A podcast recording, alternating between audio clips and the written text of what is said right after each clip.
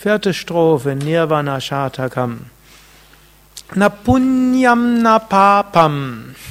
Punya heißt Verdienst, Papa heißt Vergehen oder Sünde. Ihr kennt den Ausdruck Karma. Und im Yoga wird Karma recht weit interpretiert. Das Karma Lernlektionen, Aufgaben.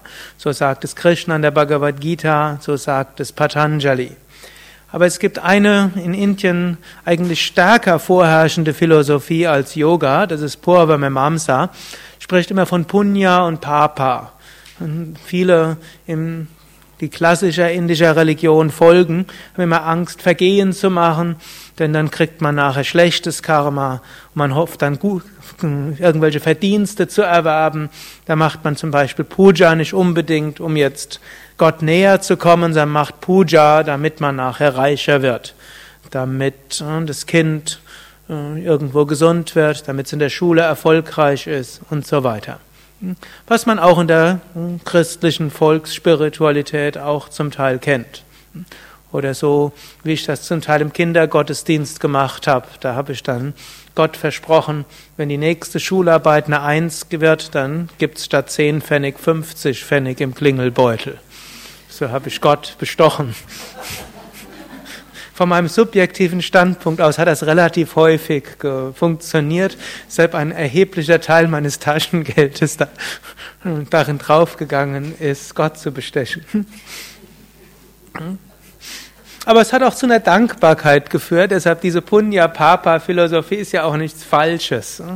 Nicht umsonst ist das die vorherrschende Volksreligion in den meisten Religionen die Angst, Vergehen zu haben und zu tun, weil man dann was strafender Gott hm, oder hm, Verdienste anzuhäufen, dass Gott einem gnädig ist. Die tieferen Aspekte jeder Religion ist jenseits davon und hm, eben die Spiritualität des Yogas natürlich auch.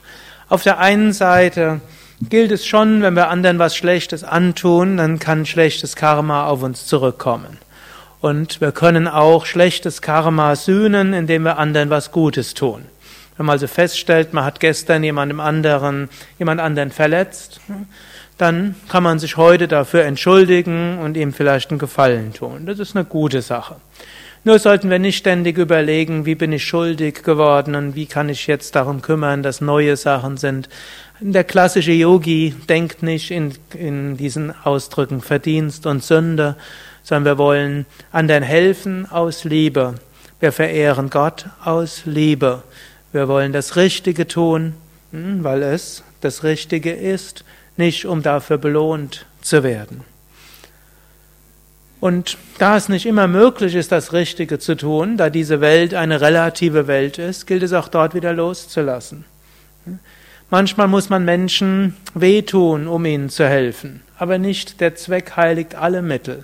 Jeder, jede Mutter, jeder Vater weiß das.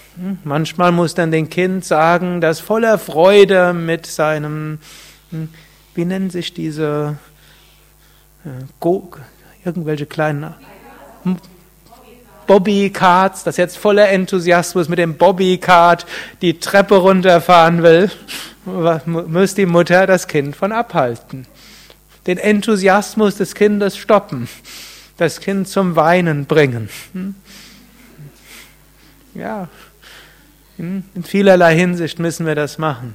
Und vielleicht weiß man nicht, hat man jetzt dem Kind, angenommen sind nur drei Treppen, weil wenn es eine ganze Treppe ist, ist klar, was, angenommen es sind nur drei Treppenstufen, das Kind wird nur durchgerüttelt. Sollte man dem Kind diese Lernlektion gönnen oder es stoppen?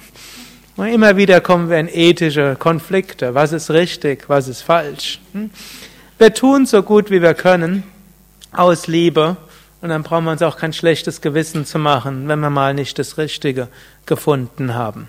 Hm, wir lernen unsere Lektionen, machen das nächste Mal besser.